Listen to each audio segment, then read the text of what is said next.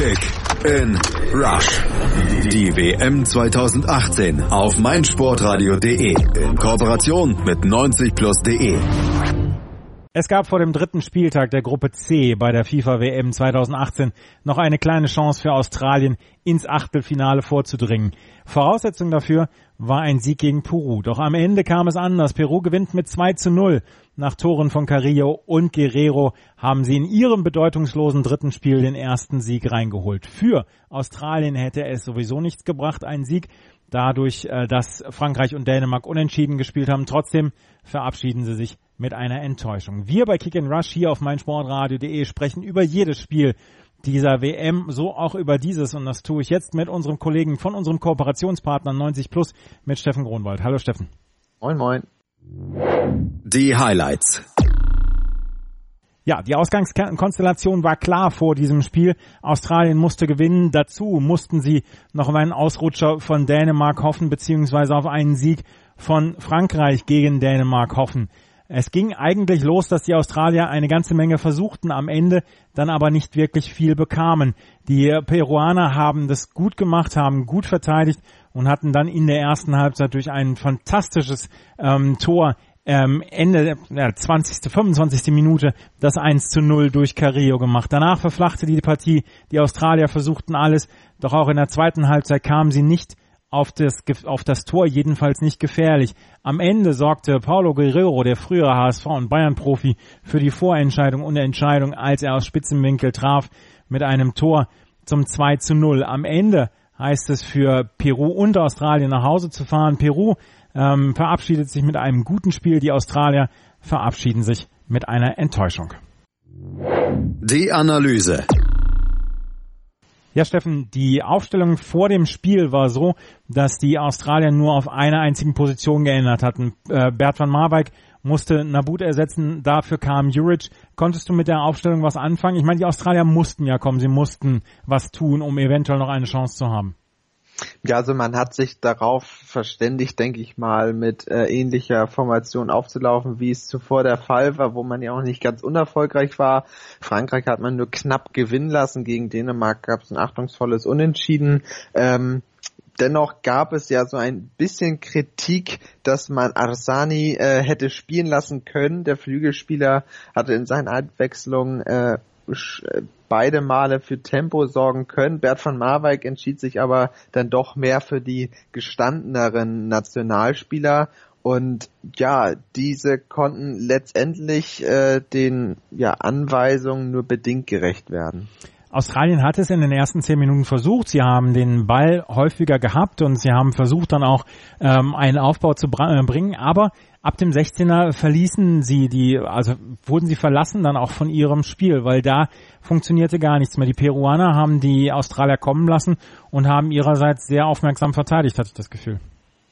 Genau, Peru, anders als in den anderen Spielen, gerade gegen Dänemark waren die Peruaner ja sehr offensiv eingestellt. Äh, anders als in den Partien hat Peru sich diesmal wirklich darauf beschränkt, defensiv souverän zu stehen und möglichst wenig anbrennen zu lassen, um dann selbst mit ihrer Qualität über die schnellen Außen für Gefahr zu sorgen. Und dieses Konzept ist ja eigentlich äh, nahezu perfekt aufgegangen. Du hast es schon richtig gesagt, die Australier hatten viel Ballbesitz, mit denen sie aber letztendlich wenig anfangen konnten. Es waren dann meistens die Pässe, die dann kurz vom 16er äh, abgefangen worden sind, beziehungsweise die flachen oder halbhohen Hereingaben, die schlicht und ergreifend zu unpräzise kamen und somit äh, musste ja Perus Schlussmann nahezu keinen Ball wirklich parieren. Und Peru ging dann mit der ersten wirklich attraktiv gespielten Szene in Führung. Und die hatte es wirklich in sich. In der äh, 27 nein Quatsch. In der äh, doch 25. Minute war es dann äh, Guerrero der nach einem langen Ball hatte etwas Glück dass dieser durchkam weil sich der Australier verschätzte. Aber Guerrero nahm den Ball geschickt an und mit und wusste dann im 16er mit Übersicht zu überzeugen äh, flankte den Ball Ball auf Carrillo und der nahm den Ball absolut sehenswert direkt und äh, brachte seine, seine Leute damit mit einzelnen Front. War das dann zu dem Zeitpunkt das Spielgeschehen auf den Kopf gestellt? Ich hatte das Gefühl, ja, die ähm, Australier hatten mehr vom Spiel, aber so richtig, so richtig fantasievoll war das Spiel der Australier bis zu dem Zeitpunkt nicht. Nee, also auf den Kopf gestellt würde ich tatsächlich auch nicht sagen. Dafür war es dann doch tendenziell mehr ausgeglichen. Allerdings ähm, muss ich ja Schiffner, dem ARD-Kommentator, äh, ein wenig widersprechen, der ja gerade zur Halbzeit von einer verdienten peruanischen Führung sprach. Das sah ich nicht so. Dafür war eine Torschance und ein Tor einfach zu wenig. Aber dennoch, ähm, ja, war es ein Spielverlauf, wie er ja für Peru natürlich äh, nicht hätte besser laufen können. Und die Australier, da fehlte es einfach an zu viel, um zu sagen, dass sie unbedingt hätten führen müssen. Mhm. Die Australier haben dann eine ganze Menge versucht, haben dann auch zwischendurch mal eine Chance gehabt. 27. Minute gab es die erste richtig gefährliche Aktion der Australier. Rogic hatte sich durch die peruanische Abwehrkette gedribbelt, aber äh, scheiterte dann an Gallesa, dem peruanischen Torwart. Auch in der 92, äh, 32. Spielminute hatten die Australier dann nochmal eine Chance, aber Gallese kam nicht ins Schwitzen, der Torwart der Peruaner. Ich hatte nicht das Gefühl, dass er in irgendeiner Weise ähm, unruhig gew äh, geworden war. Nein, dafür hat er viel zu wenig Betrieb vor seinem Kasten gehabt. Wie gesagt, es waren die Australier, die bis zur bis zum 16er, bis zum Gegner 16er aktiv waren und dann wurde es unpräzise oder ja auch unkonzentriert und die Verteidigung der Peruaner hat das wirklich einwandfrei lösen können, sodass Gallese diesen einen Ball gut pariert hat, aber ansonsten mehr Flanken abfangen musste, als dass er wirklich ernsthaft in Gefahr gebracht wurde. Mhm. Matthew Leckie hatte dann nochmal eine Chance, Cruz gab nochmal eine Reingabe. Leckie konnte den Ball aber nicht erreichen, hätte den Ball vielleicht reingrätschen können, er wurde vorher zur Ecke gebracht. Aber dann kam die zweite Halbzeit und in der zweiten Halbzeit wollten die Australier endlich auf Sieg spielen und das konnten sie nicht, als in der 50. Minute dann äh, das 2 zu 0 für Peru fiel. Ähm, simpler Doppelpass an der Mittellinie. Cueva hatte viel Platz, konnte, ähm, konnte erstmal schießen, der wurde abgefälscht. Guerrero ist äh, aufmerksam und hat dann den Ball quasi am Torwart vorbeigelupft. Tolles Tor für Paulo Guerrero, dessen Einsatz bei dieser Weltmeisterschaft ja durchaus sehr umstritten war, dadurch, dass er eigentlich eine ähm, Dopingsperre noch hätte absitzen müssen, aber der jetzt hier in den zwei Spielen, in denen er von Beginn an dabei war, seine Kapitänsrolle aber hervorragend ausgefüllt hat. Absolut. Man hat schon äh, beim äh, ersten Spieltag sehen können, nach seiner Einwechslung gegen Dänemark, mit was für einer ja, Gefahr er da ausstrahlen kann, wie er von seinen Mitspielern und auch von den Gegenspielern gesehen wird. Das war ein deutlicher Leistungsunterschied im Gegensatz zu den anderen Peruanern. Und ja, wie du es auch richtig gesagt hast, in den Spielen, wo er jetzt von Anfang an gespielt hat, war er die meistgesuchte Anspielstation und konnte in der Regel auch was Sehenswertes mit dem Ball anfangen. Und was für eine Qualität er mit 34 immer noch besitzt, hat man heute eindrucksvoll gesehen. Er zeigte eine enorme Präsenz, auch wenn die Peruaner wenig auf Offensive gespielt haben und eher abwartend waren. Äh, Guerrero war immer anspielbar und hatte dann auch die Möglichkeit beziehungsweise dann das Tor zum 2 zu 0 gemacht. Ich würde gerne noch über die letzten 35 Minuten der Australier sprechen, über einen Sturmlauf der Australier sprechen, die andauernd aufs Tor angerannt sind. Aber irgendwann war die Luft raus, als auf dem Nachbarspielfeld einfach nichts passierte, es beim 0 zu 0 blieb und selbst ein Sieg den Australien nichts gebracht hätte. Es kam dann gar nichts mehr, oder? Nein, also das äh, verflachte zunehmend die Partie. Das 2 zu 0 war wirklich ein kleiner Schock. So kurz nach der Halbzeit hatte man sich gewiss was anderes vorgenommen und ähm, die Australier, denen fehlte der Mut. Sie hatten zwischenzeitlich so Mitte der 60er Minuten noch äh, Möglichkeiten, wo Asanis Distanzschuss äh, knapp übers Tor rauschte. Äh, Standards waren dann auch äh, gut getreten worden, aber letztendlich kam davon auch kein Ball aufs Tor, da immer ein Peruaner im Weg stand und den Ball klären konnte und letztendlich wurde das Spiel zunehmend ja pomadiger und äh, ja lustloser beidseitig. Also Peru hat nur noch absolut das Nötigste getan. Australien hatte irgendwie noch mal versucht, vielleicht gelingt ja ein Lucky Punch, aber letztendlich war war es dafür einfach zu zu naiv, auch wie sie, wie sie aufgetreten sind, wie sie gespielt haben. Und dementsprechend war es dann wirklich ein lockeres Auslaufen beider Mannschaften gegen Ende der Spielzeit. Mhm. Die Peruaner verabschieden sich jetzt mit drei Punkten. Die Australier bleiben bei ihrem einen Punkt, sind Tabellenletzter in dieser Gruppe C. Die Peruaner mit drei Punkten am Ende. Ähm, das ist jetzt eine persönliche Wertung von mir. Habe ich das Gefühl gehabt, dass die Peruaner ein bisschen unter Wert geschlagen worden sind hier bei dieser ähm, bei dieser Weltmeisterschaft. Ich fand sie gegen Dänemark in Ordnung, ich fand sie auch gegen Frankreich in Ordnung. Da haben sie zweimal Pech gehabt mit 0 zu 1 Niederlagen.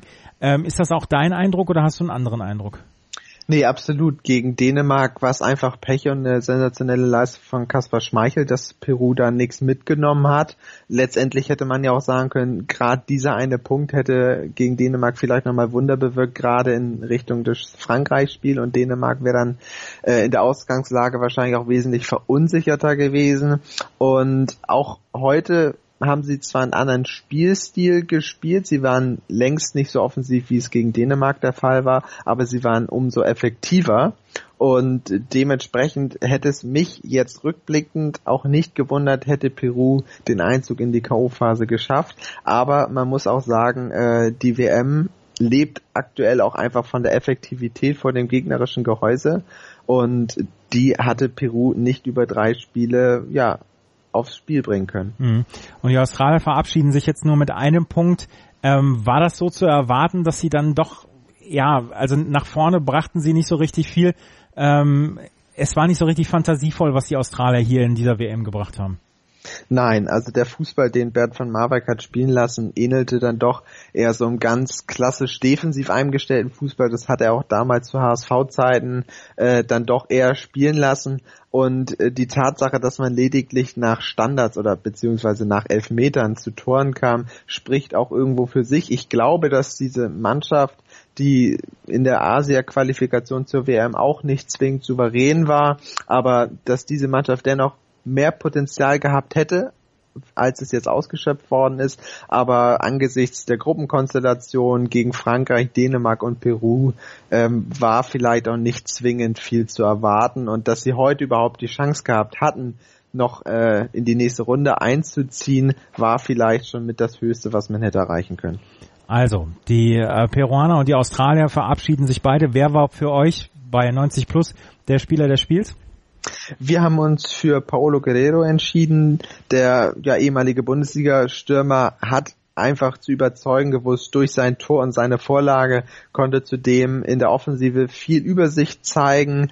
Nahezu jeder wenn auch der wenigen Angriffe, lief irgendwo über den Stürmer und ja, der 34-Jährige hat in seinem WM-Spiel nochmal gezeigt, warum es für Peru so wichtig war, dass er letztendlich doch noch spielen durfte und dementsprechend darf er sich dann als unser Spieler des Spiels aus der WM verabschieden.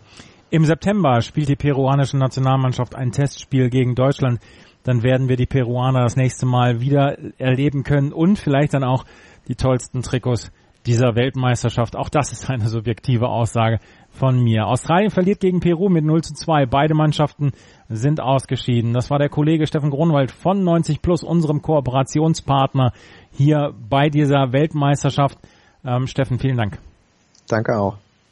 Wenn ihr noch mitspielen wollt, mittippen wollt, dann könnt ihr das tun bei meinsportradio.de slash kickandrush. Da könnt ihr Preise gewinnen, zum Beispiel ein Sony-Handy äh, geht mal auf mein Sportradio.de slash kickandrush. Dort haben wir mit unserem Partner Mobilcom Debitel ein Gewinnspiel gemacht. Dort könnt ihr gewinnen. Alles weitere erfahrt ihr im nächsten Spot. Kick in Rush. Das WM-Tippspiel auf meinsportradio.de. Präsentiert von Mobilcom Debitel. Registriere dich jetzt auf meinsportradio.de slash kick and rush und gewinne jeden Spieltag ein nagelneues Sony Xperia XZ2 Kompakt. Bereitgestellt von Sony. Kick and Rush. Die WM 2018 auf meinsportradio.de. Werde der Zar des Tippspiels.